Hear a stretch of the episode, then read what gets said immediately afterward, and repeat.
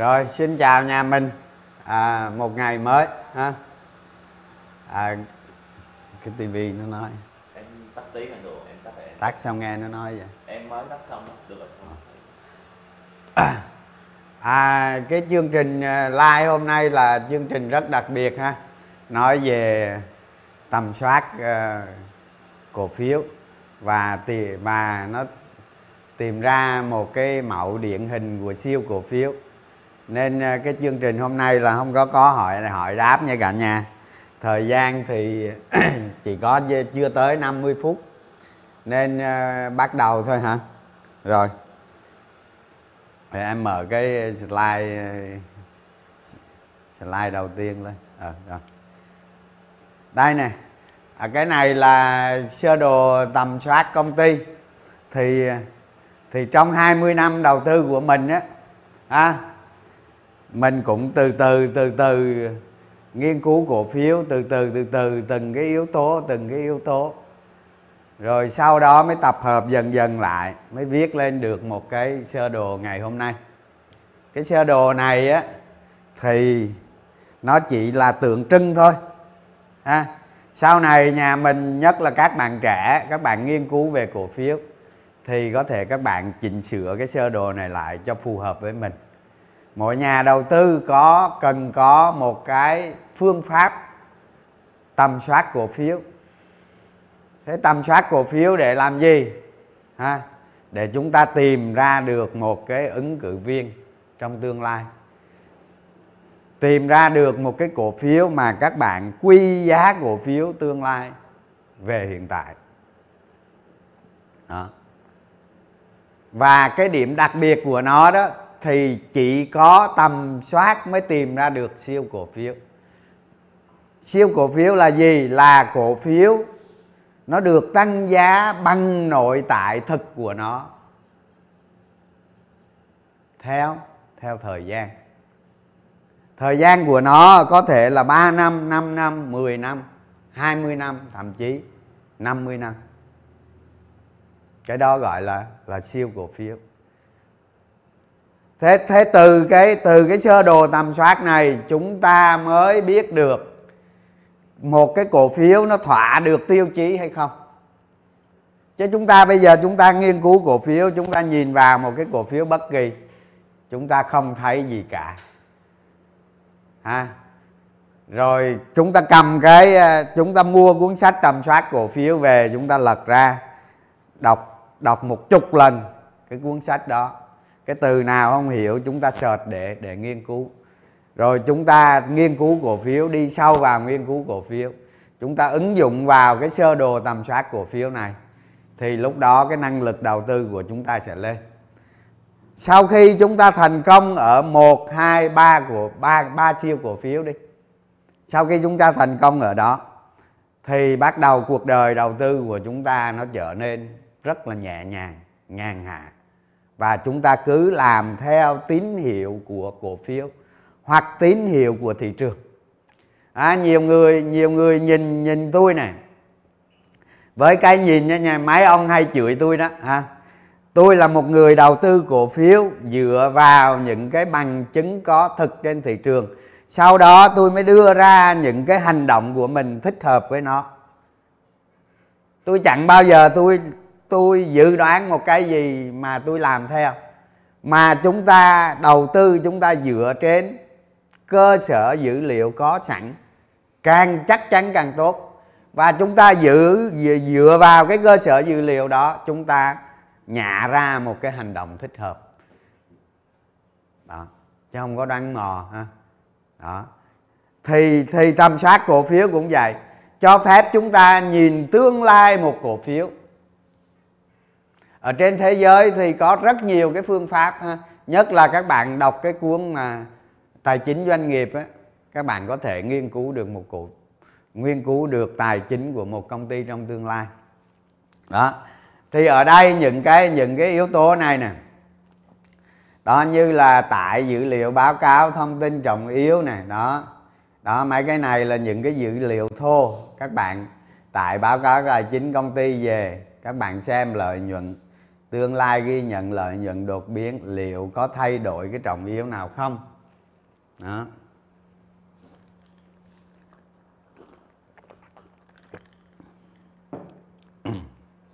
Rồi, chúng ta tập hợp những cái tài liệu này lại, chúng ta xử lý. Và chúng ta tìm ra một cái nhóm ứng viên cổ phiếu sáng giá nào đó. Rồi theo dõi nó. Rồi nhóm ứng viên tương lai.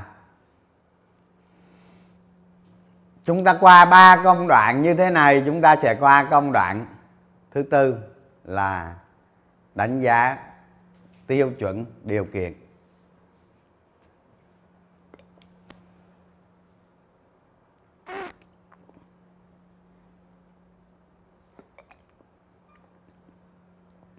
Thì chúng ta đánh giá cái tiêu chuẩn điều kiện dựa trên cái bộ tiêu chí này à, cái bộ tiêu chí này là tôi đưa ra một cái bộ mà nó đơn giản thôi đơn giản nhất.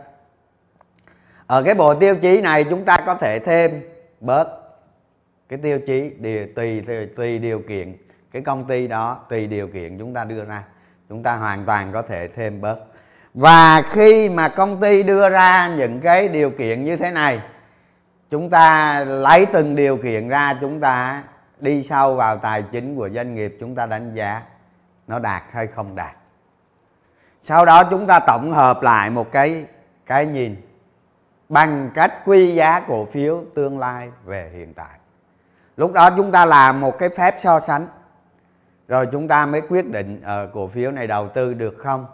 Đầu tư trong bao lâu? Lợi nhuận là bao nhiêu? Liệu cái cổ phiếu này là đứng đầu chưa? Hay có cổ phiếu khác tốt hơn? Rồi phân bổ danh mục như thế nào? Đó đó là cái điều kiện về tầm soát cổ phiếu. Sau cái điều kiện về tầm soát cổ phiếu đó, chúng ta chỉ thực hiện đầu tư thì mới ứng dụng cái kỹ năng trading. Đó. như vậy, một nhà đầu tư đạt cái trình độ chuyên nghiệp, đạt cái năng lực cực cao và có cái sở trường về đầu tư cổ phiếu, thì các bạn phải đi qua giai đoạn chuyên nghiệp như thế này không ở trong hội nhà đầu tư chuyên nghiệp đó. À, hiện nay là có à, mấy trăm người rồi. À, khoảng tầm hai hai trăm năm mươi người. Nay thì à, tôi tôi đang đào tạo cho 250 nhà đầu tư chuyên nghiệp. Tức là họ không còn làm ăn kinh doanh bên ngoài nữa hoặc làm ăn kinh doanh bên ngoài trở thành thứ yếu. Họ chuyển sang cái nghề đầu tư tài chính là nghề chính thì tôi đang đào tạo họ, đang tư vấn đào tạo cho họ.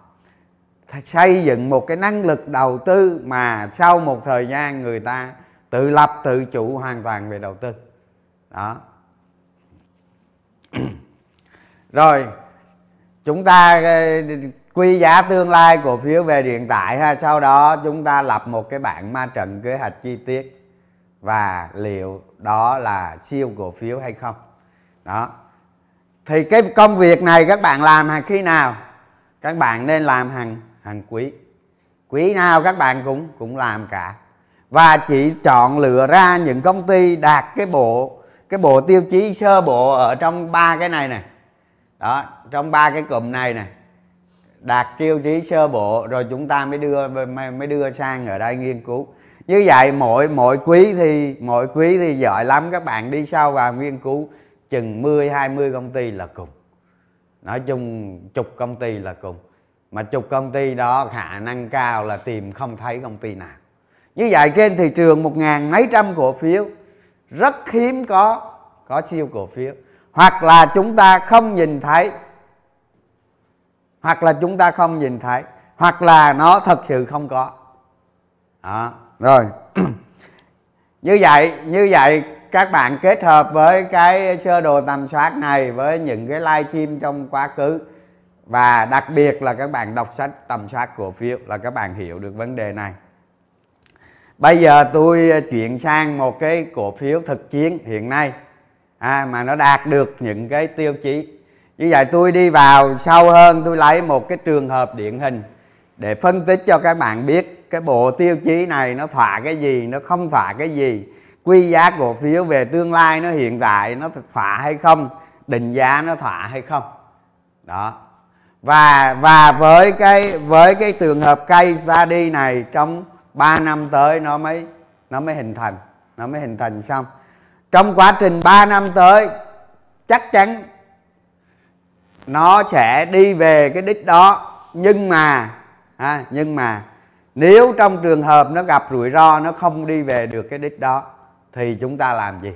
Nói chung tôi phân tích một cách toàn diện để cho nhà mình hiểu.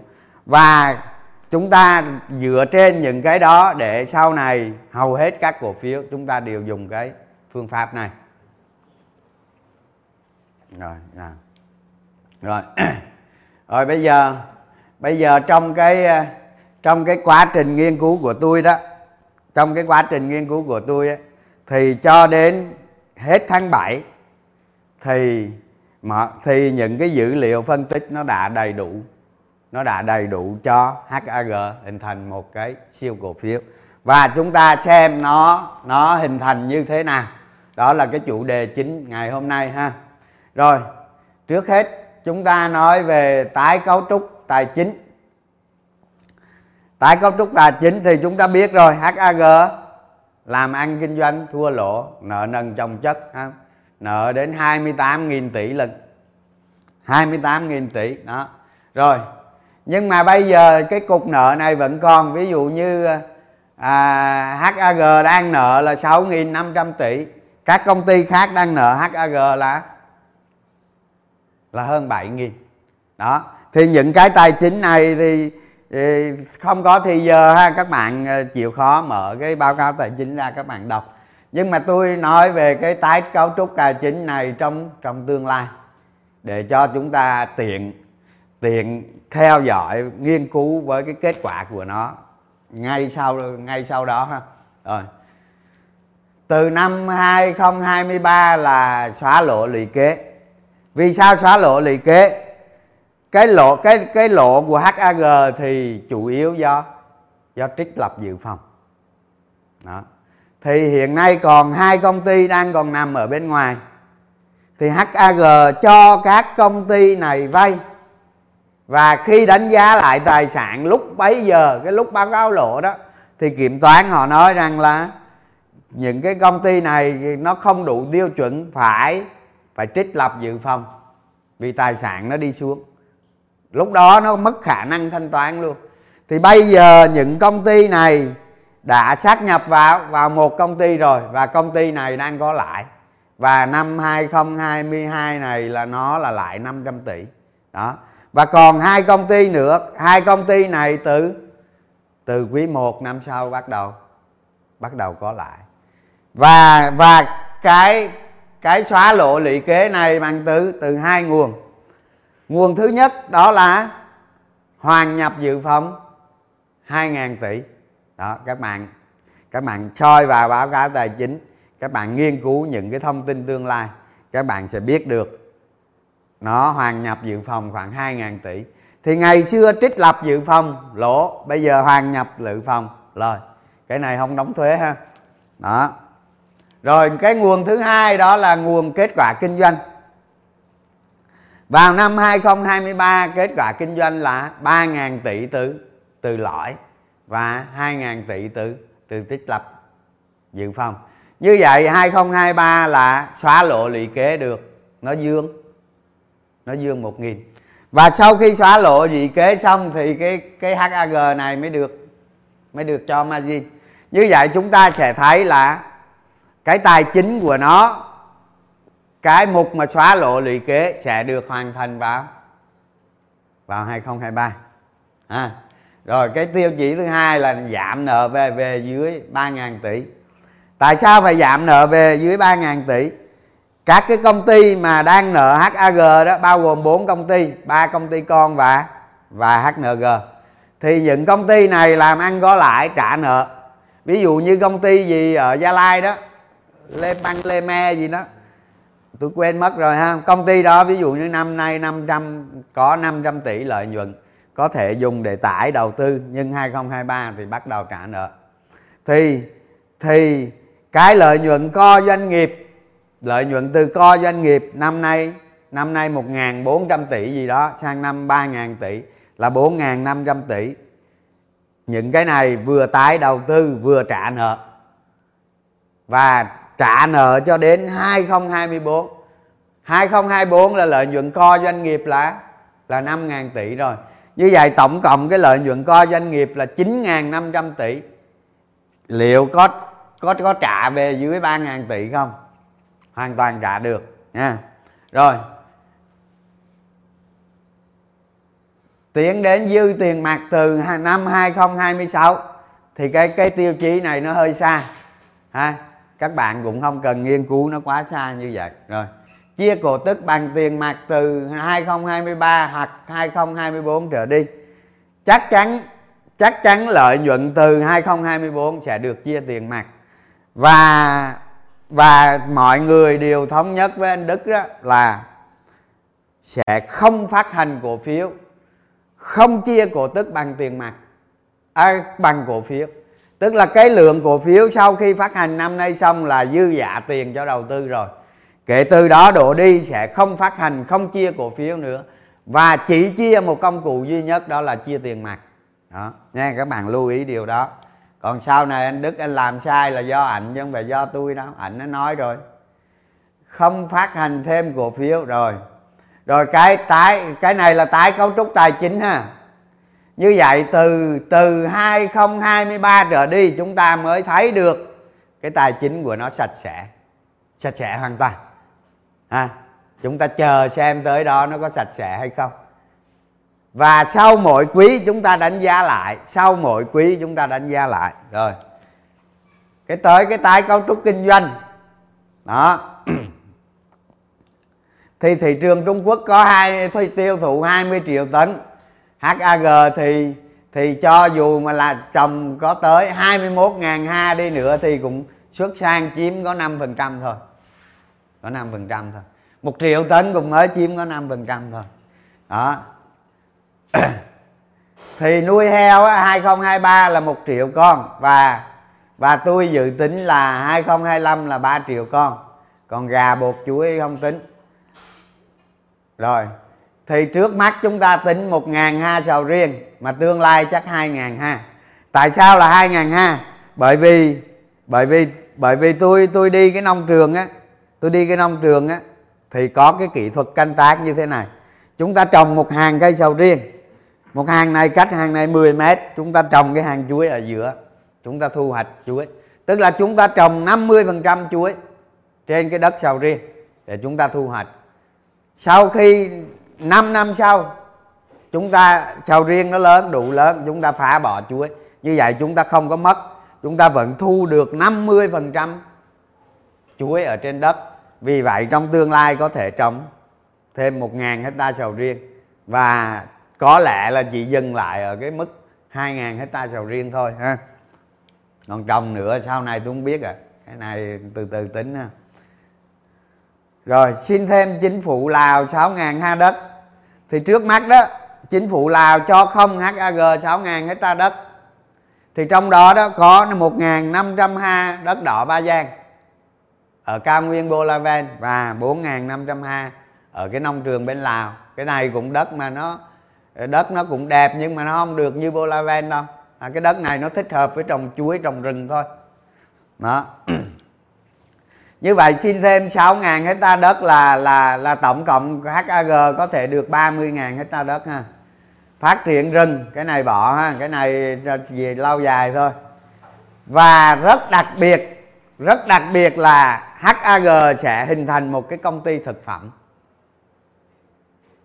Mô hình y chang CB và lợi ích của cổ đông HAG là là 55% nha công ty con đó. Nhưng mà lợi ích là 55% thôi nghe. À, lợi ích của của cổ đông không kiểm soát là là 45% đó. Rồi cái cái là cái cái cái tái cấu trúc kinh doanh, rồi tái cấu trúc co doanh nghiệp, hình thành tập đoàn thực phẩm, đó là là cái bộ khung này ha. Và cái cực kỳ quan trọng đó là tái cấu trúc quản trị. Tức là ngày xưa ngày xưa ở trên bao cấp xuống dưới các nông trường toi ha. Nhưng bây giờ không làm vậy, định mức. Ví dụ như giờ tôi nói, một cây chuối là định mức là 12 kg bao nhiêu tiền? Ví dụ ký 6 ngàn đó. Ha rồi. Bảo thằng à, giám đốc nông trường.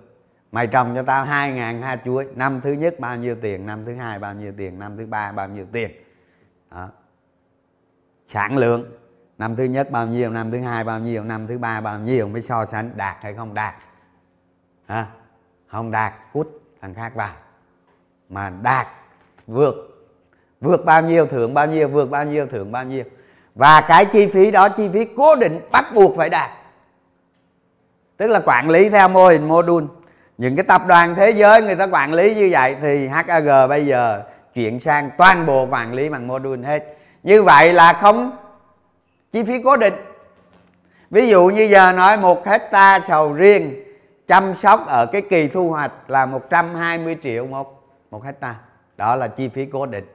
Tới năm ông thu nhiều tôi không biết định mức là ví dụ như 30 tấn, thì cứ bỏ 120 triệu ra cho một cái một cái ông tổ trưởng đó là 5 hecta, mỗi tổ trưởng quản lý 5 hecta. 5 hecta là nhiêu? 120 là là 600 triệu đó. Một năm ông cầm 600 triệu, ông chăm sóc cây đó. Sản lượng ông thua cái thằng khác là có vấn đề.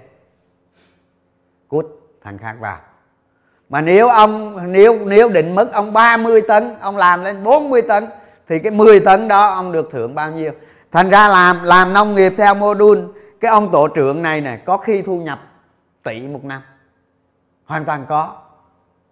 Đó. ví dụ như giờ nói ông làm được 40 tấn ông được thưởng 5 tấn.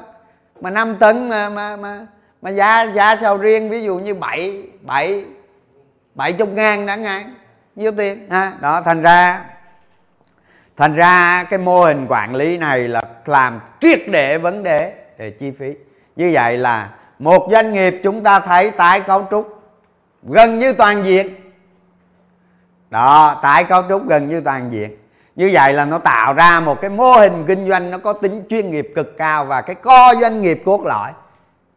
Đó, chúng ta mới thấy được vấn đề này về một doanh nghiệp. Thành ra khi tầm soát cổ phiếu đó, tầm soát cổ phiếu chúng ta phải đánh giá được toàn diện cái công ty đó dựa trên cái bộ tiêu chí. Như vậy công ty này đạt được đạt được khá là nhiều tiêu chí trong trong cái bộ tiêu chí của chúng ta, ha. Rồi em qua cái hình tiếp theo. Rồi.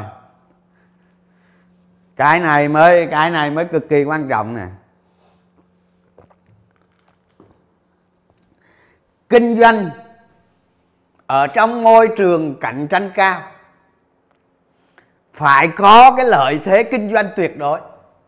Và một công ty mà có lợi nhuận bền vững lợi nhuận tăng trưởng cao nó phải đáp ứng tiêu chí quan trọng nhất. Ví dụ như chúng ta thấy sống đại sống thép này à, phân bón này gì à, vận tải biển này chúng ta thấy hàm sản lượng đầu vào, nó tăng. Nhưng mà hàm sản lượng đầu ra nó tăng đột biến. Đúng không? Nhưng mà sao? Cái đầu ra nó tăng đột biến nhưng nó có tính nhất thời. Nó không bền vững. Thành ra những công ty thép phân bón hay là vận tải biển, nó đột biến. Nhưng mà nó chỉ đột biến trong thời gian ngắn, nên khi chúng ta tầm soát đó, chúng ta gọi là là tầm soát ngành nhưng mà một công ty nó tạo ra một cái đầu vào chi phí thấp và hàm sản lượng đầu ra đáng, đang rộng mở. Mà nó có tính bền vững. Đó, cái này mới mới là cực kỳ quan trọng. Thì tôi nói cái này là cái rất rất quan trọng. Vậy bây giờ chúng ta nghiên cứu, trong cái bộ tiêu chí chúng ta sẽ thấy đầu vào một công ty như thế nào? Đầu ra một công ty như thế nào? Đánh giá được cái lợi ích cốt lõi của cái đó để xem cái lợi nhuận nó mang về bền vững như thế nào. Và từ đó chúng ta tìm ra được cái hàm sản lượng. Và cái cái này cái này cuối cùng cuối cùng đi nữa chúng ta sẽ thấy rủi ro thấp. Cái quan trọng nhất của nó là rủi ro thấp. Tại sao rủi ro thấp? Bởi vì nó có lợi thế kinh doanh. Cái lợi thế này nó mang về lợi nhuận tuyệt đối. Chứ không phải cái lợi thế kinh doanh mơ hồ ha ví dụ như có thể à, lợi thế kinh doanh thương hiệu à, ừ, lợi thế kinh doanh lung tung nhưng mà lợi thế kinh doanh chi phí thấp là một cái lợi thế tuyệt đối. Chỉ cần lãnh đạo doanh nghiệp nó làm đúng là ăn thôi. À, chúng ta thấy được cái mô hình công ty nó hoạt động và nó có lợi thế như thế nào. À, ví dụ như ngày xưa chúng ta thấy vcs nè bỗng nhiên mấy năm trở thành một cái nhà xuất khẩu đá thạch anh, thuộc top năm thế giới, hả? Tức là ông năng do thái là xâm nhập thị trường rất nhanh, hoàn thiện công nghệ rất nhanh và và chiếm lĩnh thị trường rất nhanh. Nhưng mà 3 năm sau thôi, hàng trung quốc tràn ngập. Đó. Hả? Đó là cái cái cái hàm đầu ra nó bị nó bị cạnh tranh khốc liệt. Đó. Thì bây giờ chúng ta thấy này giảm được 20% giá thành con heo so với doanh nghiệp khác. À cái này cứ 1 triệu con là cứ một triệu con heo thì tạo ra 800 tỷ lợi nhuận sau thuế. Đó. Hả bây giờ anh cũng nuôi heo, tôi cũng nuôi heo. Giá bán anh như nhau nhưng lợi nhuận tôi cao hơn anh. 800 tỷ trên một triệu con heo. Và trên cái lãnh thổ Việt Nam này, cái đầu ra 35 triệu con heo và không có cái con heo nào nào có lợi thế bằng như vậy cứ nhắm mắt một triệu con heo là có 800 tỷ lợi nhuận lợi nhuận sau thuế. Do cái yếu tố chi phí vốn thấp và cái lợi nhuận, cái lợi nhuận 800 tỷ trên một triệu con heo này nó có bền vững không? Nó bền vững. Nó vì cái gì nó bền vững? Nó nhờ bột chuối đúng chưa? Cái lợi thế kinh doanh này là tuyệt đối. Trong trường hợp mà giá heo bán bằng giá vốn, thì HAG vẫn lại 800 tỷ trên trên một triệu con heo. Đó. Và không có công ty heo nào ở Việt Nam có giá vốn như vậy cả. Đó, bây giờ kiểu gì chúng ta cũng phải thừa nhận nó thôi, đúng không? Rồi rồi đối với cái thị trường xuất khẩu chuối đó thì nếu mà trồng 21.000 hecta sau 2025 đó thì cái dung sai thị trường đầu ra chúng ta xuất sang Trung Quốc một triệu tấn thì tăng trưởng của nó là là 500%. À, tôi dự định tính đó tôi dự định tính toán vào 2025 2026 phải trồng 21.000 hecta chuối và và 3 triệu con heo. Như vậy xuất khẩu chuối sẽ tăng trưởng 500 phần trăm. Đó, rồi. Thị trường heo sạch của Việt Nam chúng ta chưa có. Như vậy, trong 35 triệu con heo đó đó, hiện nay cái tỷ lệ heo sạch rất thấp. Và HAG đi đi chuyên biệt làm heo sạch. Như vậy một cái thị trường heo sạch chưa chưa được khai phá. Như vậy chúng ta đánh giá đầu vào, chúng ta đánh giá đầu ra và thị trường đầu ra là một thị trường rộng mở. Bây giờ hỏi câu hỏi, anh làm có thành công hay không? Nếu anh làm thành công thì sản lượng của anh đầu ra là, sản lượng tiêu thụ đầu ra là vô vô cùng lớn. Và cái năng lực của anh có tới 3 triệu con trên 35 triệu con heo thì cũng chưa được 10% như vậy là cái tỷ lệ heo sạch chiếm trên thị trường heo Việt Nam nó chưa đến 10% đã là có một cái lượng lợi nhuận khổng lồ rồi. Và sau này về lâu, về dài đó, đất nước chúng ta phát triển thì lượng heo sạch tăng lên. Lượng heo sạch lần lần nó thay thế cái thị trường heo hỗn loạn như bây giờ. Như vậy là công ty đang khai phá vào một cái lĩnh vực hàm sản lượng hoàn toàn khai mở và chưa có. Tôi nhớ ngày xưa tôi nghiên cứu Vinamilk đó, tỷ lệ sữa trên đầu dân Việt Nam là thấp thuộc loại thấp nhất thế giới, nhưng bây giờ ngang bằng với các nước phát triển rồi. Đó và bây giờ Vinamilk gặp khó khăn tăng trưởng. Mà các bạn biết trong hai mươi mấy năm tới hai mươi mấy năm trước, Vinamilk nó tăng trưởng như thế nào? Đó là do hàm hàm sản lượng đầu ra. Đó. chúng ta chúng ta nghiên cứu cổ phiếu, chúng ta phải theo vậy. Lợi thế đất đai ha, cái này thì thì sắp tới có khoảng nói chung lấy thêm đất lào thì có khoảng 30 ngàn ha. Không rồi có giấy phép xuất khẩu dầu riêng nè. Rồi cái mô, cái cái cái tôi tôi ngồi tôi ngồi tôi lấy số liệu, tôi cũng có ngồi với anh đức tôi tính toán đó. Thì chúng ta làm mô hình cb thì ban đầu chúng ta làm theo mô hình cb ban đầu chúng ta chưa có định mức được nhiều. Và cái quy mô nó chưa lớn nếu như cái quy mô nó lớn thì lợi nhuận nó sẽ tăng, chi phí nó sẽ xuống. Nhưng bây giờ tạm thời trong một vài năm tới thì chúng ta làm giống CB với cái mô hình và chúng ta cứ lấy tối thiểu cái min của nó đi. Thì tôi tính ra là cứ cứ một ký ký thực phẩm mà cái mô hình CB này bán ra thì có lợi nhuận là khoảng 10.000 đồng. Cứ vậy. Ví dụ như một triệu con heo thì kiếm được nghìn tỷ chưa thuế nghe các bạn. Chưa thuế nha. Nhớ. Bên cái bên cái mô hình làm như CB này là thuế như một doanh nghiệp bình thường nhé đó, chưa thuế đó. Rồi phát triển rừng thì cái này về lâu dài từ 2026 mới có thu. Đó, rồi em qua cái tiếp theo. Đó, rồi bây giờ chúng ta chúng ta xem cái lợi nhuận sau thuế. Thực tế, nó đang diễn ra như thế nào từng quý và từng năm, ha chúng ta thấy này thời kỳ mà HAG giá cổ phiếu thấp này lợi nhuận này lỗ này lỗ này không có gì, không có gì, không có gì, nhưng mà ba quý này bắt đầu tăng dần nè. Đó, chúng ta thấy giá cổ phiếu nó có xu hướng nó đi lên. Đó. Và và chúng ta thấy này đó, lợi nhuận quý quý 1 nè, quý 2 nè, ha, là bắt đầu nó tăng lên nè. Đây, quý 1 quý 2 bắt đầu nó tăng lên. Này chúng ta thấy giá cổ phiếu nhật lên lên và quý 3 là bắt đầu tăng mạnh nè quý 4 bắt đầu tăng mạnh nè đó. Hai quý này thì tôi tôi nhậm nhậm thôi cả nhà chứ không có số liệu tôi nhậm nhậm thôi. Thì 6 tháng cuối năm nó đâu đó được 1 ngàn tỷ thì nó sẽ thể hiện lên giá cổ phiếu ở đây. Như vậy lợi nhuận đáng đang tăng dần qua các quý. À, đó là cái bằng chứng xác thực về về báo cáo tài chính.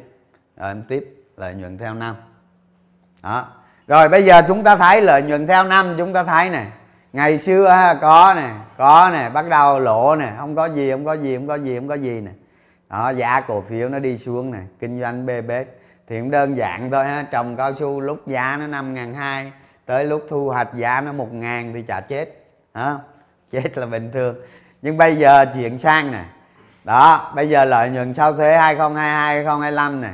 1.500 tỷ nè PE 3.7 1.000 5.000 tỷ PE 2.4 5.000 tỷ PE 2.4 và 7.000 tỷ PE 1.7 như vậy là chúng ta thấy rồi thấy cái câu mà tôi hay nói, nó xuất hiện ở đây rồi đó.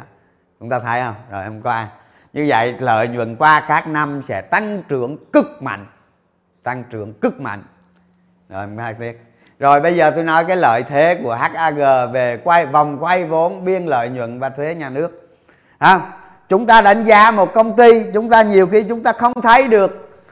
Thực tế đó HAG làm ra lợi nhuận chả có đóng thuế. Bởi vì sao? Bởi vì chính phủ mấy chục năm nay và hầu hết các chính phủ trên thế giới anh làm nông nghiệp là không có đóng thuế. Anh làm nông nghiệp là miễn thuế thu nhập miễn thuế giá trị gia tăng. Miễn hết.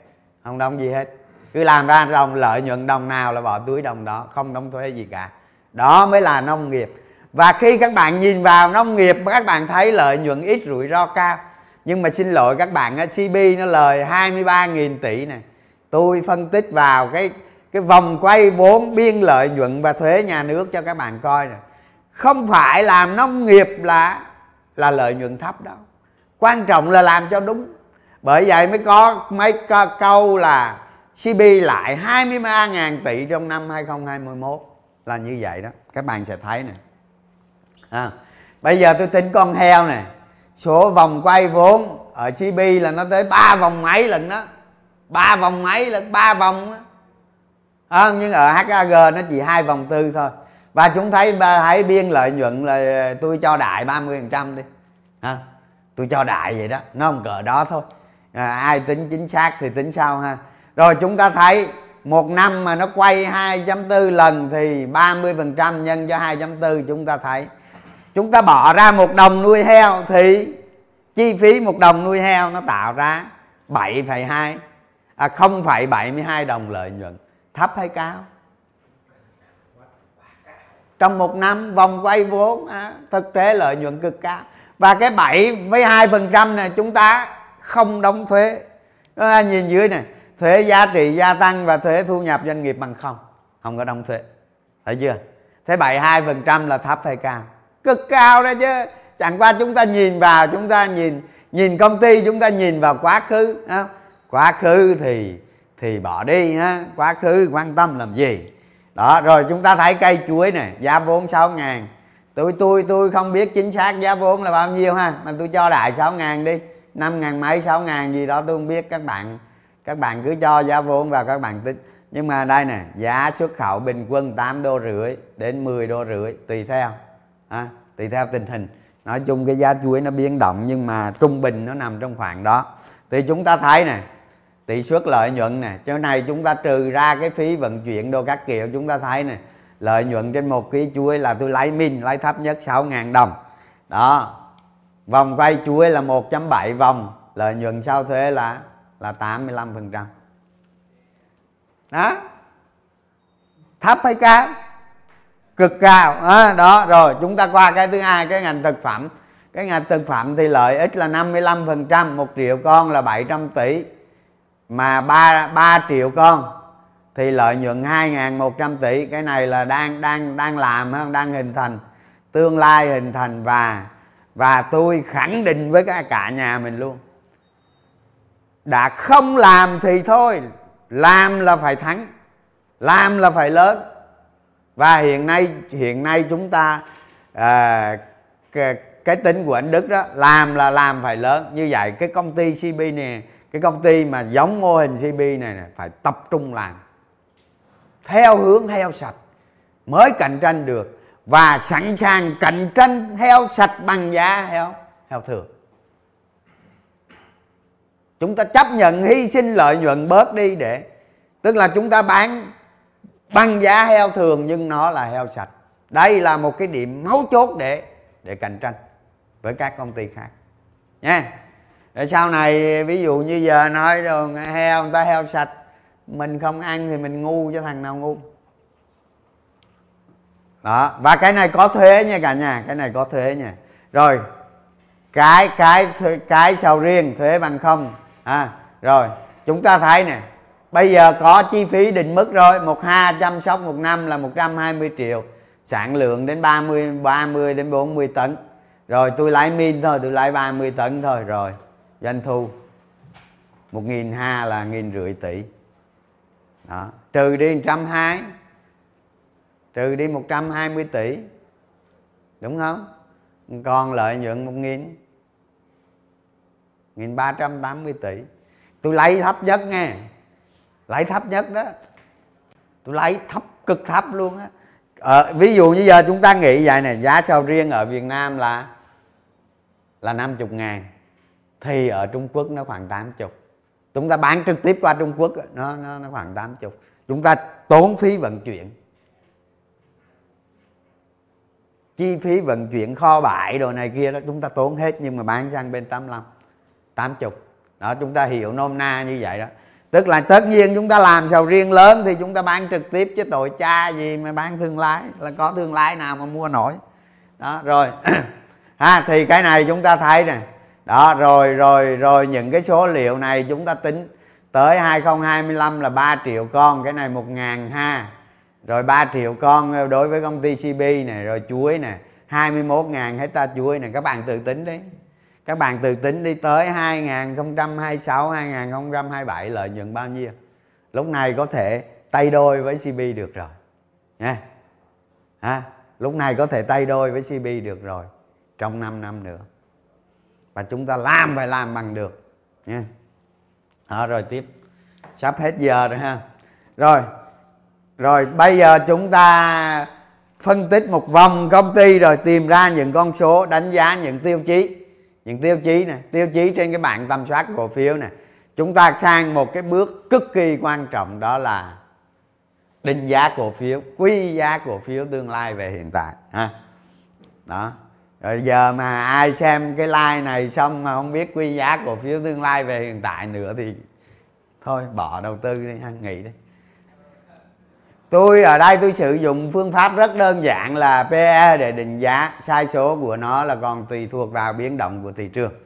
Đó, chúng ta phải hiểu được nó.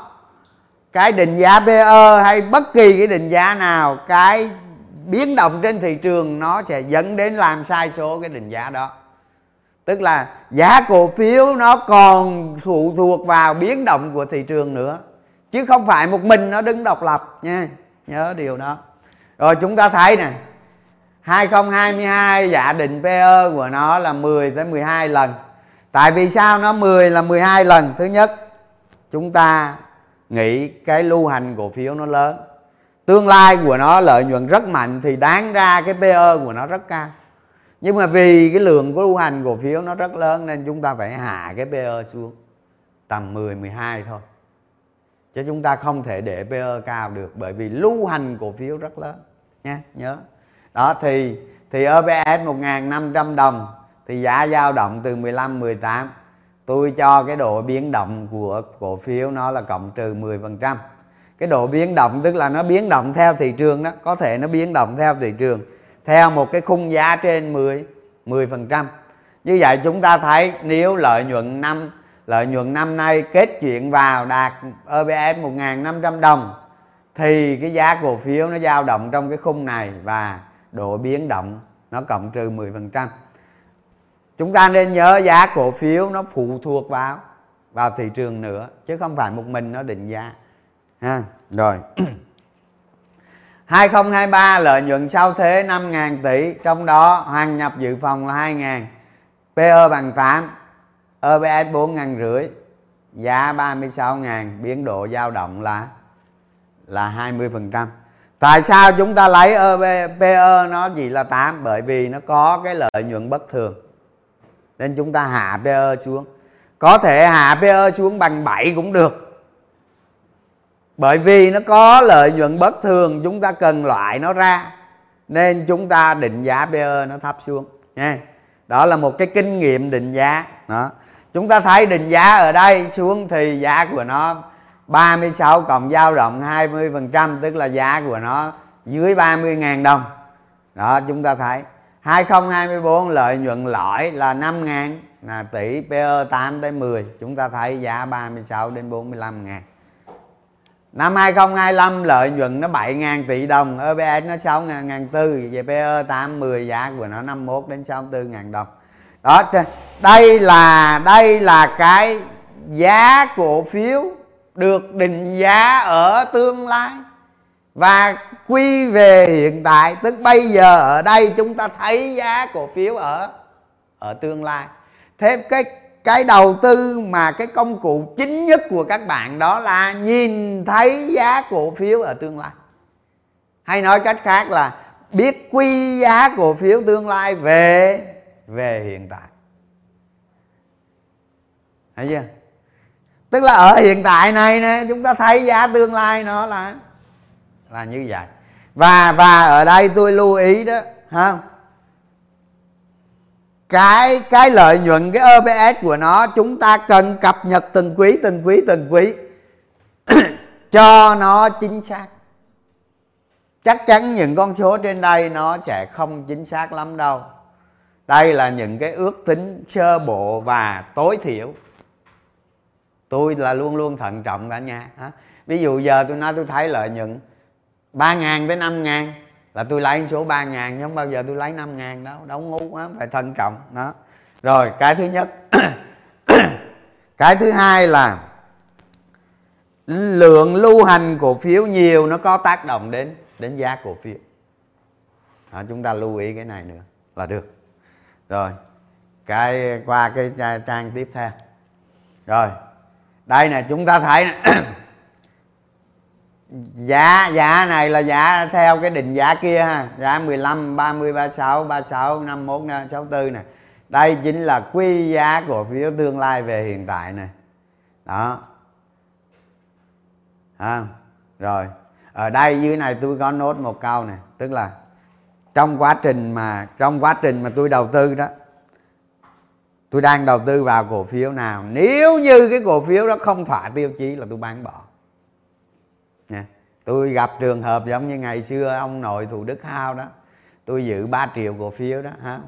Mà làm ăn cái què gì đang rút ruột không? Nên tôi phải bán bỏ cổ phiếu. Đó. Nó không đạt tiêu chuẩn tiêu chí, bán bỏ cổ phiếu. Bán bán bỏ. Tất, bất kể công ty đó là ai, công ty đó là gì, chúng ta chỉ làm theo nguyên tắc không có cái chuyện làm theo. Theo theo cảm tính nha không có tình cảm, đừng có yêu không? Yêu là chết. Rồi, tiếp. Rồi, và sau khi chúng ta quy giá cổ phiếu tương lai về hiện tại rồi, chúng ta mới chuyển sang bước, ví dụ như giờ chúng ta đầu tư, chúng ta mới chuyển sang bước kỹ năng trading. Kỹ năng trading là gì? Là một kỹ năng kiếm thêm lợi nhuận mà không không bỏ thêm tiền đó. tức là cổ phiếu tăng từ điểm A tới điểm B 100% mà bạn cũng có nhiêu đó cổ phiếu thôi.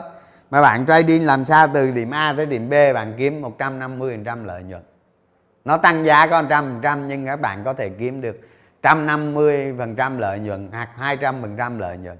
Thì cái này ở trong cái hệ, trong cái hội nhà đầu tư chuyên nghiệp á, tôi truyền đạt những cái kỹ năng rất nhiều nhưng mà ở đây cái thì giờ không có nhiều ha, thành ra tôi nói sơ sơ thôi để cho cả nhà mình hiểu đó là trong quá trình tăng giá của một siêu cổ phiếu không đó, nó có những đoạn nó điều chỉnh này nó đi ngang, nó điều chỉnh các kiểu con đa điệu này đó, ha.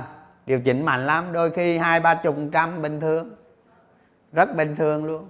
Và chúng ta làm sao để có lợi ở những cái điều chỉnh đó? Cái đó cái thứ nhất cái thứ hai, mỗi cổ phiếu có những nhà đầu cơ t cộng. Họ dâng sống lên, họ hạ sống xuống, dâng sống lên, hạ sống xuống. Đó, chúng ta kiếm ăn được như đó là cái thứ hai. Cái thứ ba, cổ phiếu nó hoạt động theo theo dòng tiền. Nó tạo nên cái biến động. Nhưng đặc biệt, cổ phiếu nó đi theo giá trị của công ty nó biến động cái kiểu đắt gì cuối cùng nó không đi theo giá trị của công ty đó là đó là lý do vì sao ông Warren Buffett à ông ấy là nhà đầu tư vĩ đại nhất thế giới. Đó là nhờ giá cổ phiếu biến động kiểu mẹ gì đi nữa, cuối cùng cũng đi theo giá trị công ty.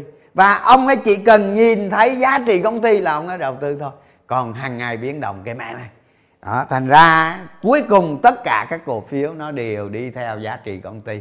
Ở đây công ty này tăng trưởng liên tục nên chúng ta thấy cái trục giá trị của công ty đi lên mặc dù giá cổ phiếu biến động cái què gì. Thấy chưa? Đó, đó là cái nguyên lý đầu tư cái cốt lõi đầu tư mà chúng ta phải bám suốt cuộc đời này. Cổ phiếu đó nó có giá trị trục giá trị như thế này mà nó có giảm xuống như thế này đi nữa. Đó.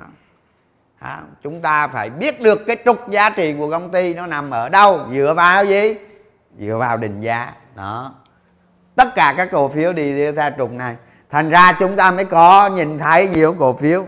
Cây thông noel không có giá trị mẹ đâu mà. Giá trị đi vậy nè. Giá trị đi vậy thì cổ phiếu nó tăng lên vậy, nó phải cắm xuống vậy chứ giá trị đi vậy cổ phiếu tăng lên trời sao đúng không? Đó tiếp tiếp. Hết gì à ờ, rồi may quá hết giờ. Mở cái mở cái ờ, cái cái like lại. Mở cái like. À, rồi ha. Rồi bây giờ bây giờ hôm nay tôi live stream về vấn đề một cái cổ phiếu thực chiến nó hình thành siêu cổ phiếu. Và tới cái việc đầu tư tôi khuyên các bạn ha. Nếu mà các bạn đầu tư mà từ một năm, hai năm, ba năm trở đi thì được. Chứ còn đầu tư mà tính theo ngày thì thôi, đừng nghe, đừng nên đầu tư. Đó. Rồi các bạn hãy qua từng quý, từng năm hãy kiểm nghiệm lại cái bài livestream hôm nay của tôi. Vấn đề không phải tôi đúng hay tôi sai, nó không quan trọng nếu như nếu như HAG nó không hoàn thành một siêu cổ phiếu thì phải có lý do. Lý do đó là cái gì chúng ta cần phải tìm bằng chứng. Và nó, nếu nó hình thành một siêu cổ phiếu trong tương lai, thì đó là một bài học về một cái cây study rất điển hình. Và chúng ta trải qua được ba cây study như vậy, chúng ta sẽ trở thành một nhà đầu tư chuyên nghiệp. Ha, rồi, chúc cả nhà mình à, đầu tư thành công ha.